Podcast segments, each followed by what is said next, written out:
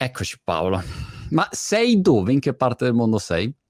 Sono sempre a Milano, questa da, dal mio soggiorno mi sono collegato. Ah, ok, sei, sei mm, in quel di Milano e eh, l'ultima volta ehm, che abbiamo chiacchierato mi sa che eravamo in un periodo lockdownizzante, eh, una sì, roba del quelli, genere. Adesso invece di quelli seri, sembra... sì, di quelli seri. Oggi diciamo la situazione è un po' più rilassata, però insomma, la prima volta 7-8 mesi fa era abbastanza tough, come si dicono. Si e se tu dovessi dire per andare su subito secchi, di dritti in questo argomento dell'e-commerce in occasione di questa puntata dello speciale che stiamo realizzando con, eh, con Printful eh, su questo argomento. Che, che, situazione, che evoluzioni hai visto da quando è partita la, il problema Covid-pandemia ad oggi? Che sviluppo hai visto?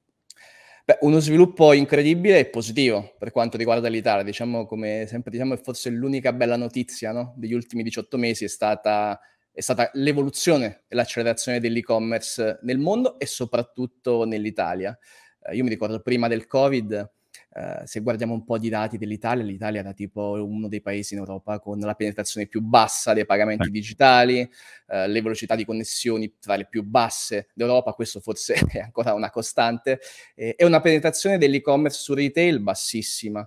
Eh, prima del Covid mm. si attestava intorno al 7%, adesso siamo oltre il 9% ancora ben lontani da quella che è la media europea o la media mondiale, che è fra il 15 e il 20%, però diciamo una bella accelerazione. Due punti percentuali non sono, non sono pochi.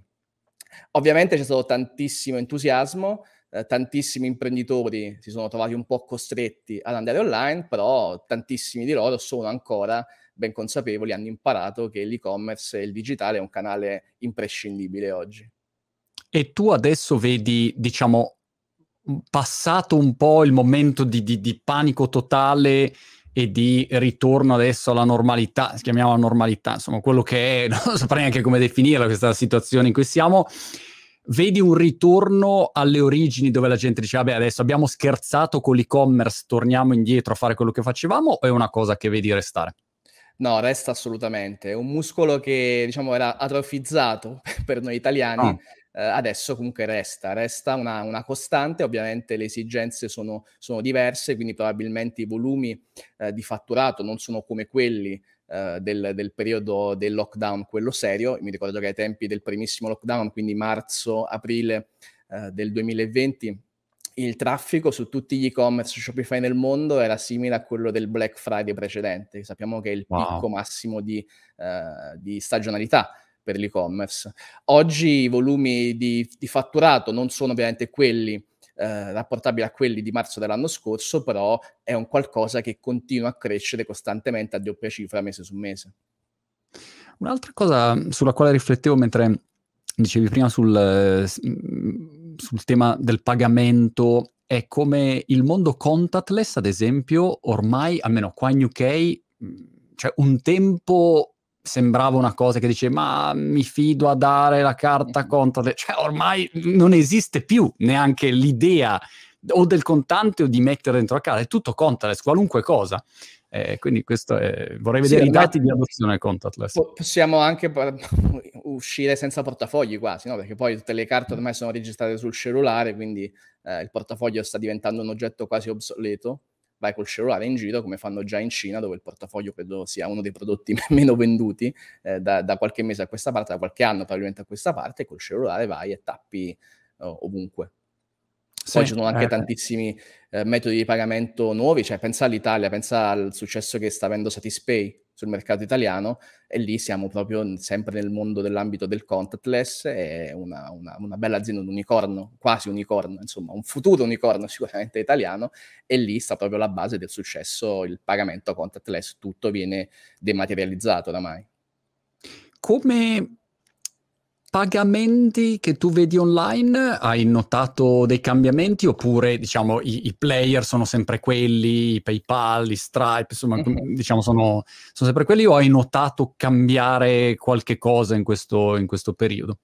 Guarda, forse quello che, è, quello che ho notato è stata sicuramente una leggera diminuzione del, del, pagamento in contrassegno, che poi è una roba tutta italiana, nel senso quando io spiego eh. ai miei colleghi francesi, inglesi, tedeschi che abbiamo questa roba qui, il pagamento in contrassegno, gli dico guarda sì, in effetti molte persone, io credo si attesti intorno al 17-20%, questo è il dato ufficiale che dà Netcom, il Politecnico di Milano, la gente, i miei colleghi strabuzzano gli occhi, fanno ma davvero quindi arriva il corriere e tu gli dai il cash e lui ti dà il pacco? Faccio sì. E poi studiando, questa è una cosa tipica dell'Italia, della Romania, credo, del Brasile e dell'India. Ah. Questi sono i quattro paesi dove esiste il contrassegno. Altrove non esiste. Quindi sicuramente in Italia questo metodo di pagamento è un po' andato a calare, vuoi perché tante persone hanno iniziato ad adottare pagamenti digitali e hanno capito che quindi insomma, esistono ovviamente le truffe online, ma, ma abbiamo imparato anche a evitarle eh, e poi soprattutto quando compriamo e ricompriamo da siti di cui ci fidiamo è veramente eh, stracomodo. Eh, e quindi i player sono, tornando alla tua domanda, sono un po' eh, sempre gli stessi. In aggiunta però io metterei sicuramente il, eh, il buy now, pay later, quindi il, tu, tutte quelle aziende come Klarna, ah, Scalapay, Affirm, eccetera, eccetera, Affirm, esatto. Scalapay anche italiana, quindi hanno fatto anche un, un raise molto, certo. molto, interessante qualche, qualche giorno fa. Eh, loro ovviamente stanno prendendo una bella fetta di mercato e più anche Satispay, insomma, sta, sta, macinando e sta diventando sempre più un'azienda che ovviamente ha un grande, una grande presa sull'offline qui in Italia, ma anche un po' alla volta si sta affacciando nel mercato digitale.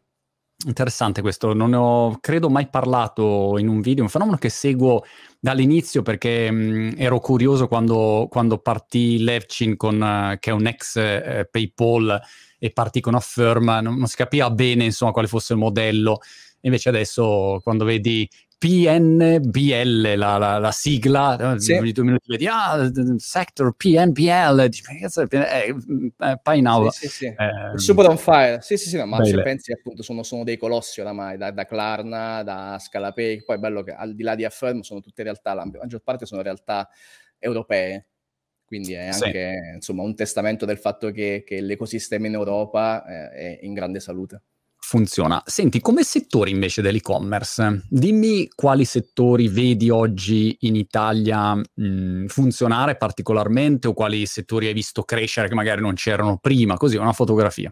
Uh-huh.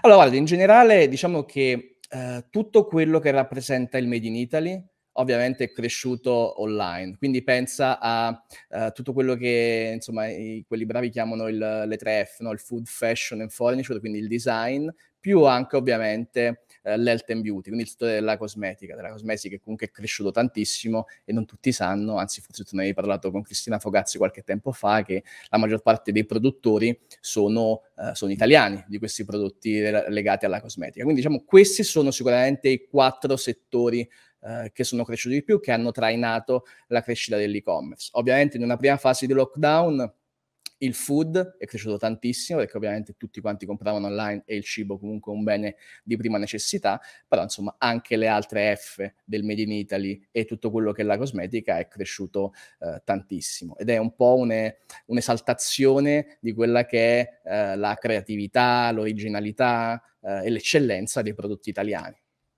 E hai visto qualche cambiamento di diciamo, di approccio e di strategia di chi vende online in questo periodo rispetto magari al periodo precedente? Um, hai, hai, notato qualche, qualche, novità o hai visto o ti viene in mente qualche mm, case study di, di, qualcuno che ha fatto cose particolarmente interessanti e che hai detto wow, ma come si chiama dove sbucano fuori? Allora, ce ne sono diverse. Diciamo, le, le, storie che a me toccano sempre di più direttamente sono le storie di imprenditori, magari un po' in là con gli anni, eh, quindi insomma assolutamente non net- nativi digitali, che però prendono il loro business e lo portano online. E abbiamo tantissimi esempi, eh, vedi Olivieri che fa eh, panettoni, colombe, eccetera, nel nord Italia, che li ha venduti, penso, fino in, in Australia, in Papua Nuova Guinea, comunque ha espanso il business in un modo clamoroso, quindi l'importante è anche l'opportunità che dall'e-commerce è anche proprio questa, no? di, di, vendere al di là del proprio confine eh, regionale, nazionale, insomma, e vendere in tutto il mondo. O abbiamo casi di una pescheria in Sicilia che si chiama Tista, che vendono pesce surgelato, penso forse anche all'estero, sicuramente in Italia, e sono diciamo tante piccole realtà che un po' alla volta hanno, hanno affiancato all'offline, alla vendita offline, anche la parte eh, online. Eh, ed è finalmente insomma la chiusura del cerchio di quello che da tanti anni si dice, no? l'importanza dell'omnicanalità, l'importanza di comunicare sia online che offline. Quindi mi piacciono molto quelle aziende che riescono di fatto a, rendere quella che è una buzzword omnichannel eh, in qualcosa di reale e concreto. Un argomento mhmm, che, che, fa parte ovviamente di questo universo della, del Veneto Online è questo print on demand. Mm-hmm. Eh, con Printful appunto abbiamo iniziato a fare questo speciale per eh, capire quali, sia la, quali siano le opportunità, quale sia la situazione. Mi sono reso conto subito di alcuni aspetti. Primo, che molte persone quando dici print on demand non sanno minimamente di che cosa si stia parlando. E secondo, ancora peggio, magari pensano di sapere cosa si stia parlando e dicono: Ah, no, ma c'è da vent'anni. E che è come dire: ehm, un sito internet è da vent'anni che lo puoi fare, quindi a che cosa serve Shopify? È un po' lo stesso concetto, no? Sì, però è, è, diverso, no? Perché una piattaforma, in base a come è fatta, ti permette di avere più facilità o più, o più efficacia in quello che fai. Come lo spiegheresti tu, che, che vivi in questo mondo dell'e-commerce, eh, a, a, una persona che, che, appunto non sa o, o crede di sapere cosa sia, ma in modo sbagliato? Guarda, prima faccio un appunto su, su, sull'osservazione che facevi tu prima sulle persone che pensano di sapere che le cose esistono. Io ovviamente ho visto il video che hai girato e pubblicato con, con il CEO di, di Printful, che credo che sia anche una bellissima lezioni di come fare, di come creare una startup. Quindi, insomma, sì. se non l'avesse visto, lo invito a vedere soprattutto la prima parte dove lui racconta uh, come hanno iniziato, dai post, dalla stampante in casa, cioè quella è veramente una lezione uh, incredibile. E eh, tornando a quei commenti, io insomma me li sono letti, me li sono spulciati un po' tutti quanti per capire un po' il sentiment che c'era e c'erano appunto delle cose un po' eh, allucinanti, no? chi diceva ah, esiste da anni, eccetera. Però mi piace la tua community perché poi si autoregola, no? È arrivata una, certo. una, persona, adesso non ricordo il nome, che dice eh, aspetta, però guarda che noleggiavano anche le auto prima che arrivasse Uber, eh, si affittavano le case anche prima che arrivasse Airbnb. Certo, però eh, poi arriva a un certo punto qualcuno che fa disruption. Come nel, caso, come nel caso di Printful. Ho un altro commento che anche mi ha colpito, è uno che diceva, eh, io l'ho provato anni fa, però beh, anni fa, anni fa è un'era geologica, no? quando si parla di digitale certo. o, o e-commerce. Quindi qualcosa che è stato provato anni fa sicuramente è estremamente diverso, è stato estremamente migliorato oggi. Quindi sicuramente invito a, a, a ridare un po' un'occhiata a vedere un po' quelli che sono stati eh, i cambiamenti. Tornando alla tua domanda, il print on demand e, e Printful nello specifico, che è uno dei, dei partner principali di Shopify. Questo oh. al di là, al di là del, del, print on demand, ma io credo proprio a livello globale. Sai, Shopify ha tutta una serie di app che si possono installare e integrare per fare la qualsiasi.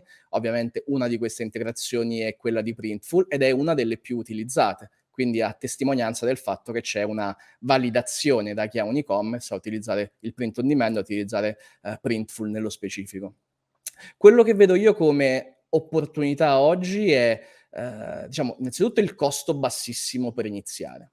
Eh, e questa è una cosa che va un po' a braccetto con quella che è la, la cultura italiana, no? un po' la diffidenza dell'investimento, un po' quella paura eh, nell'investire, però dall'altra parte abbiamo un mondo di, di creativi, no? siamo, siamo, conosciuti come uno dei paesi più originali e più creativi del mondo, quindi il fatto di eh, avere questo bacino di creatività eh, e non avere bisogno di un costo elevato per iniziare è sicuramente è il primo punto da, eh, da sottolineare come vantaggi del print on demand. Il secondo punto che va in questo caso eh, in sintonia con col primo è quello che non c'è bisogno di avere un inventario e di non avere un magazzino. E anche qui è un qualcosa che all'inizio blocca un po' tutti, no? Nel senso io voglio uh, vendere online, voglio vendere le, le, mie magliette, voglio vendere le mie t-shirt, voglio vendere la qualsiasi, però mhmm, non me la sento di fare questo investimento, non voglio avere un magazzino, non voglio avere un inventario.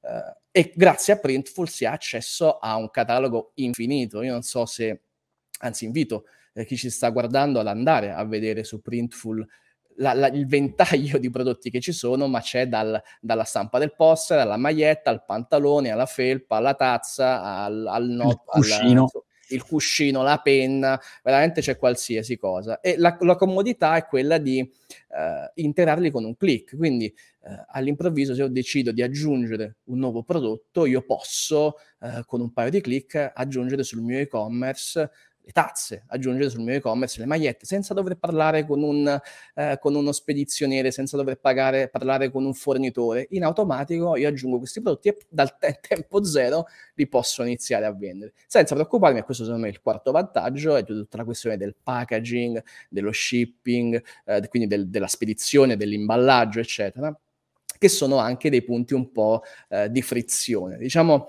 la, eh, la costante che contraddistingue aziende come Shopify, ma anche come Printful, è quella di eh, cercare di eliminare quanto più possibile le barriere all'imprenditorialità.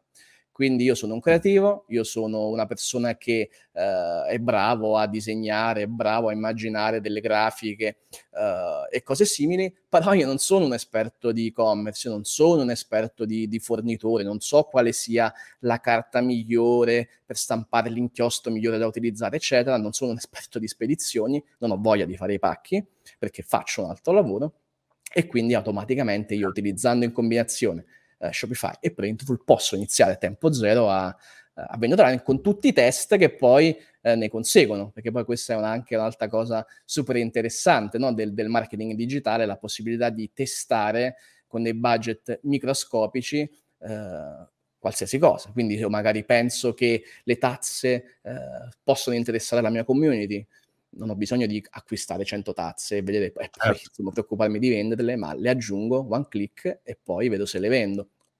Oppure anche, il copy, magari un, o la grafica, uno pensa che magari una frase funzioni tantissimo, però invece scopri che è un'altra frase che invece vende di più e quindi lo puoi, lo sì. puoi provare. No, molto interessante.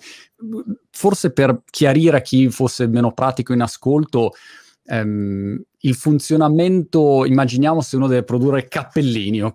Che Guarda, anche, inizio. anche io ne ho uno, questo è, Hai... fatto con Printful, fra le altre cose. Eh? Io eh, a volte dicono, Moti, ma metti il cappellino per non far vedere che sei pelato. No, perché fa freddo, capito? E quindi fa freddo oppure c'è il sole. Sto giocando a tennis tanto in questo periodo, quindi sono sempre col cappellino per, per, il lancio di palla, no? Per proteggere. Ma adesso appena insomma va via, eh, va via questo periodo tennistico, sparirà anche il cappellino e vado di cappello di lana.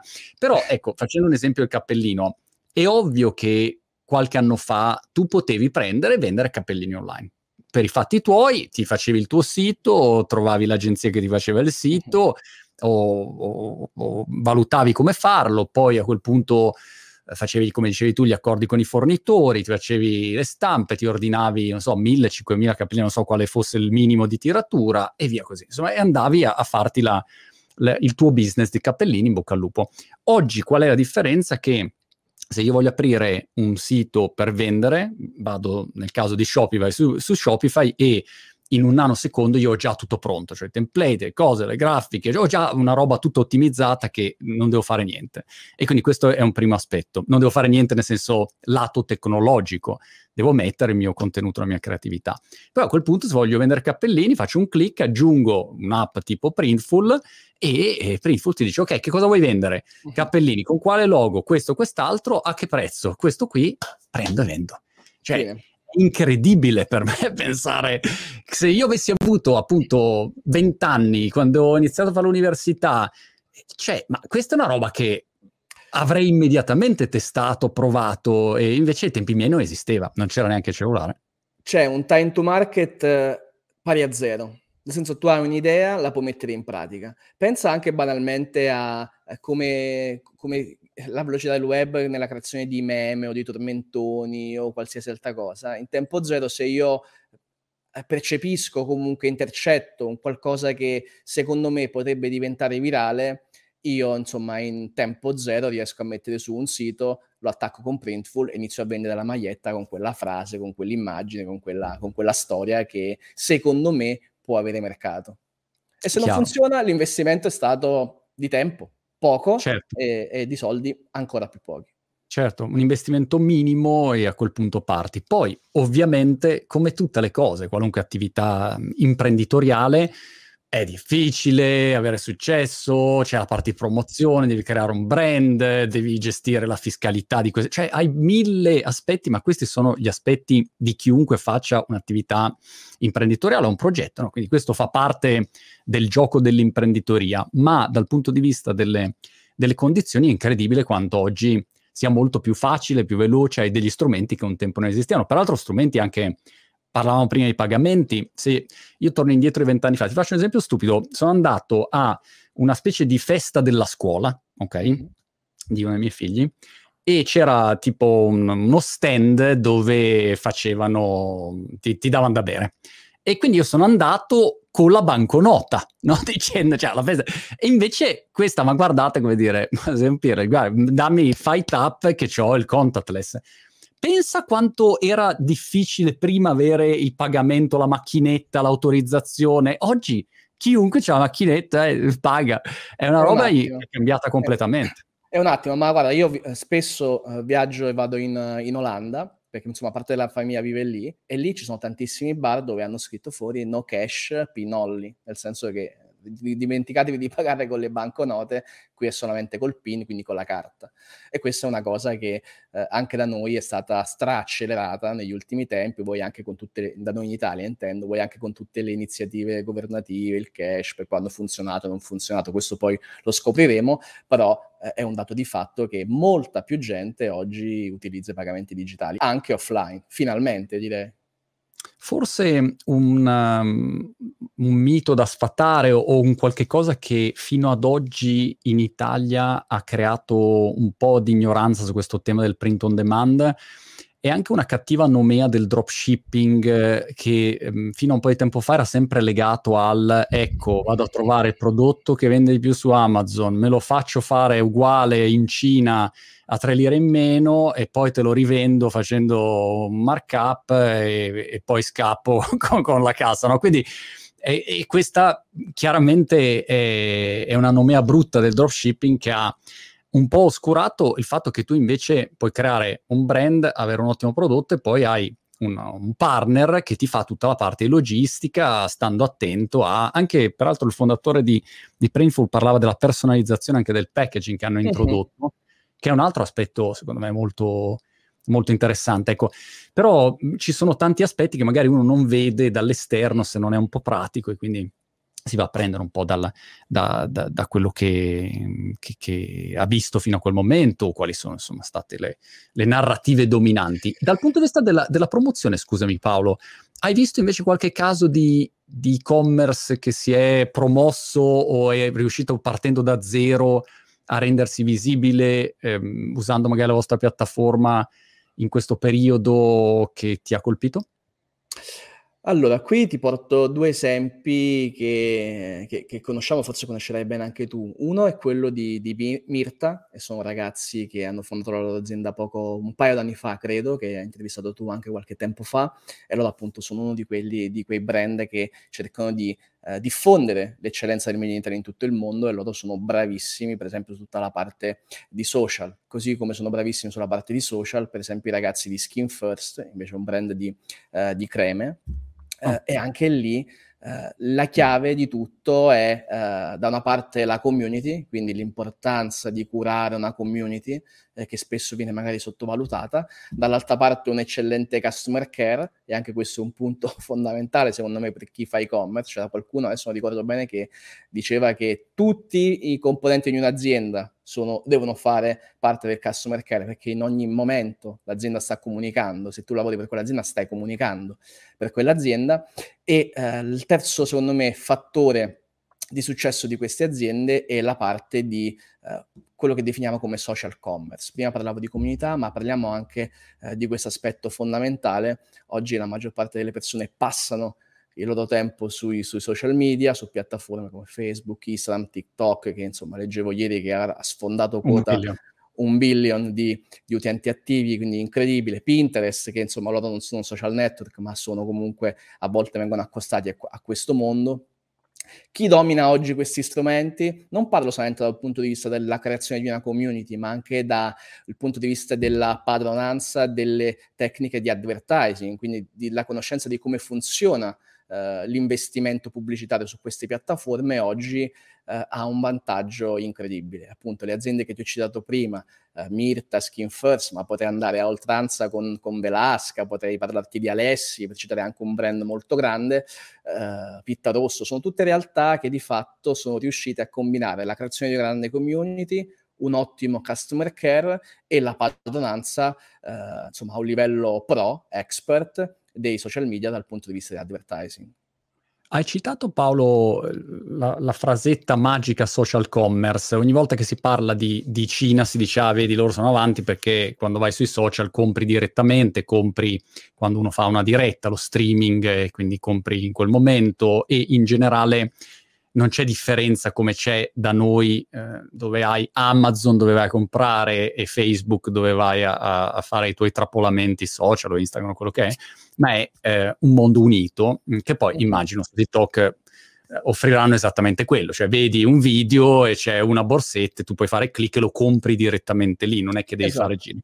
Ed è un po' lo, la stessa cosa che sta facendo anche eh, Facebook, Instagram, stanno cercando di introdurre questo aspetto e ho visto un accordo che hanno fatto con con voi. Non so a che punto siate e ehm, non so ecco, quale sia il livello di integrazione, però magari potrebbe essere interessante dare un accenno a questo. Sì, sì, guarda, parto, parto citando di un paio di numeri di una ricerca che abbiamo eh. fatto qualche tempo fa intitolata The Future of Commerce, quindi il futuro del commercio, dove proprio veniva affrontato eh, tante tematiche legate a come si evolverà eh, l'e-commerce e il commercio in generale, però si parlava anche nello specifico del social commerce, perché come dicevi bene tu è un qualcosa di assolutamente trending topic, comunque di attuale, di attuale è qualcosa che sicuramente resterà.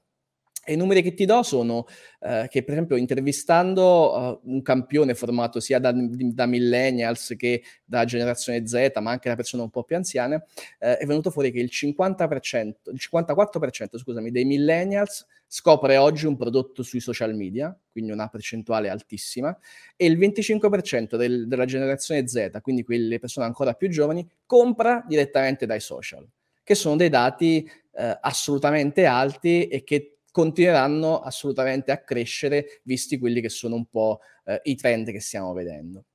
Dal nostro punto di vista, ovviamente, c'è un interesse nel fare in modo che l'integrazione fra l'e-commerce da una parte e queste piattaforme sia quanto più semplice possibile, perché poi eh, se pensiamo a come le piattaforme devono interagire fra di loro, ci sono un po' dei tecnicismi da applicare perché devi banalmente eh, sincronizzare il catalogo del tuo e-commerce con i prodotti che vengono visualizzati su Instagram Shopping o su TikTok, eh, va inserito il pixel di tracciamento, adesso non voglio entrare troppo nel tecnico, però chi fa advertising su queste piattaforme, chi fa pubblicità su queste piattaforme conosce bene questi termini.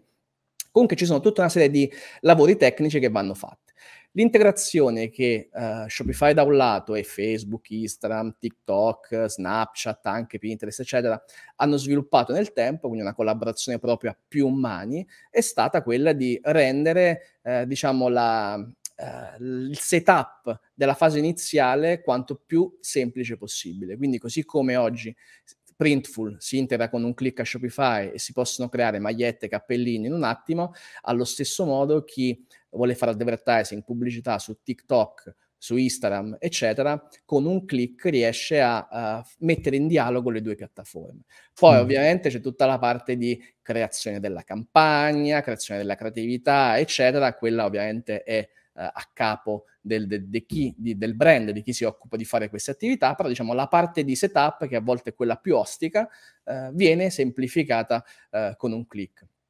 C'è Instagram Shopping, che per esempio in America è super popolare, in Italia anche lo è, ma in Italia manca ancora della parte di checkout, che forse è la parte più eh, certo. interessante, certo. che a, a, me affascina di più, perché banalmente tu non esci più da Instagram, guardi un prodotto nel tuo feed, nelle tue stories, clicchi, eh, eh quindi da, da, quella, da, quella, da, quella, storia, da quella immagine sponsorizzata, eh, atterri su una pagina che è ancora Instagram, con la borsa, con la scarpa, eccetera, aggiungi al carrello e sei ancora su Instagram, aggiungi i dati della carta di credito o del tuo pagamento preferito se ancora non l'hai fatto e compri senza abbandonare mai Instagram. Poi questa informazione viene passata al back-end, quindi alla, alla, al tuo e-commerce, nel caso specifico eh, Shopify o anche altre piattaforme, e lì ovviamente viene eh, avviato tutto il cinema, come lo chiami tu, dell'email che ti conferma che hai fatto l'acquisto, eh, lo, il tracking code, eccetera, eccetera. Però sono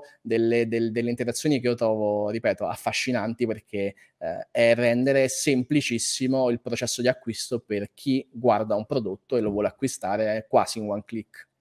Questo cambierà probabilmente poi, adesso senza andare in... Uh in film, stando in termini cinematografici troppo avanzati, però è chiaro che se la parte di e-commerce, di vendita online su Instagram, ad esempio, iniziasse veramente a prendere piede e quindi quello diventa una parte fondamentale dove eh, Facebook prende una percentuale ovviamente su ogni transazione, il modello di business che è il grande problema di Facebook e Instagram dove se sei basato sulla pubblicità hai mille problemi, a quel punto se lo sposti sull'e-commerce darebbe la possibilità probabilmente di fare scelte anche diverse, togliere mille problemi che, che ci sono sulla piattaforma. Ma diciamo, a prescindere da, da, da, questi cambiamenti che vedremo se si verificheranno o meno, ero curioso di sapere l'Italia che eh, come è vista oggi, dopo tutto questo periodo? Perché all'inizio, quando sei partito, io mi ricordo con Shopify, si partiva abbastanza da zero, nel senso che al solito l'Italia è un paese che, che era indietro e c'erano insomma mille dubbi, mille perplessità, pre-Covid, ricordiamo. Oggi come è vista nel, nel, nello scacchiere internazionale? Dove, dove siamo? Come siamo messi? Guarda, io quando ho iniziato, ho iniziato proprio a febbraio dell'anno scorso, inizio febbraio, quindi quando il Covid era una roba eh, solo cinese, tra virgolette. Io ero veramente la persona lì buttata in Italia e guarda, vedi un po' che cosa possiamo fare per far crescere questo paese che di fatto sì, è carino per andarsi a fare le vacanze, questo dà un po' la visione un po' di un'azienda grossa internazionale, si mangia bene, però insomma business poca roba. Poca roba anche se partivamo con delle, ripeto, delle grandissime eccellenze, ancora in tanti casi inespresse eh, online.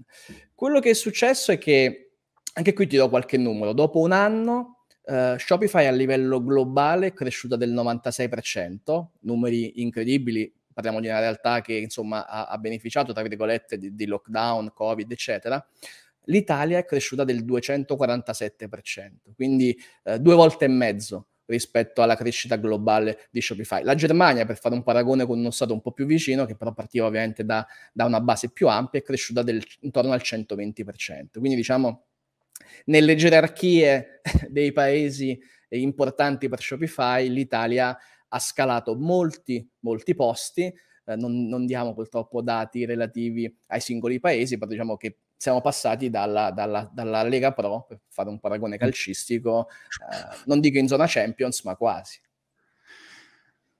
Incredibile come, come possa cambiare velocemente l'approccio e la, e, e la percezione. Mi domando se vedi anche dei trend in questo momento ulteriori, cioè vedi qualche direzione nuova del, dell'e-commerce che secondo te sarà importante da, da, tenere d'occhio o dei settori che prevedi che diventeranno interessanti? Non so, ecco, se hai sotto mano qualche dato che ti, ti dà, che, che, ci può dare così anche qualche insight rispetto a quello che succederà. Allora, guarda, come eh, trend o come cose che noi eh, vediamo da, da, un osservatorio privilegiato, che poi è quello di Shopify, che permette poi di, di dialogare con, con uh, più di 1.700.000 eh, imprenditori che hanno la loro attività, alcuni dei quali anche focalizzati su print on demand, sicuramente quello che eh, notiamo e che prevediamo è ovviamente una trasformazione di quello che è il punto vendita fisico. Uh, mm. Perché è vero che è stato bistrattato perché è chiuso, insomma, a uh, causa lockdown, eccetera, uh, però resta un asset fondamentale per un imprenditore. E vediamo infatti tantissime imprese, oggi c'è un po' eh, l- l- il percorso inverso, prima c'era la realtà fisica che poi vendeva online, oggi invece vediamo realtà che nascono online e poi aprono anche eh, il punto fisico. Uh, vedi, vedi, il caso di, di, Velasca, vedi il caso di, uh, di Tannico, vedi il caso di, di Veralab, ce ne sono veramente uh, tantissimi.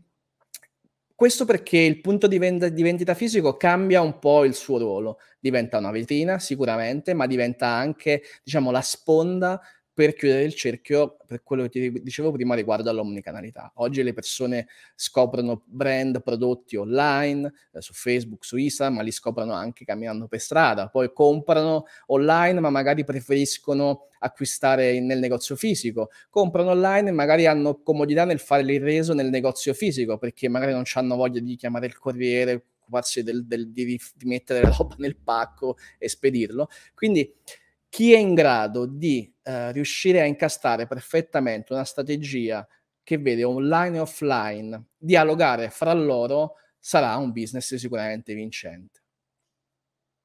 Mi hai dato un'idea. Paul. mi hai dato un'idea. Adesso non, non, riesco a resistere, non la devo dire perché poi me la rubano, la dico lo stesso.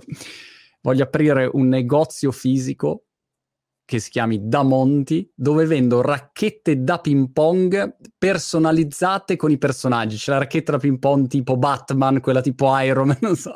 Ho dei problemi copyright da risolvere, però quello farei. parlare con... In centro a Milano, in Duomo a Milano, voglio il mio negozietto da Monti, solo racchettine da ping pong a, a, Brighton c'è questo negozio che vende delle paperelle di plastica e c'è la paperella della regina e quella de, così, capito? con i vari personaggi e è sempre pieno sto posto, non so come faccio. Quindi Ma basta. guarda, non è... La, la, gente a volte sottovaluta, le persone a volte sottovalutano la, la fon- quanto sia fondamentale avere anche un punto fisico.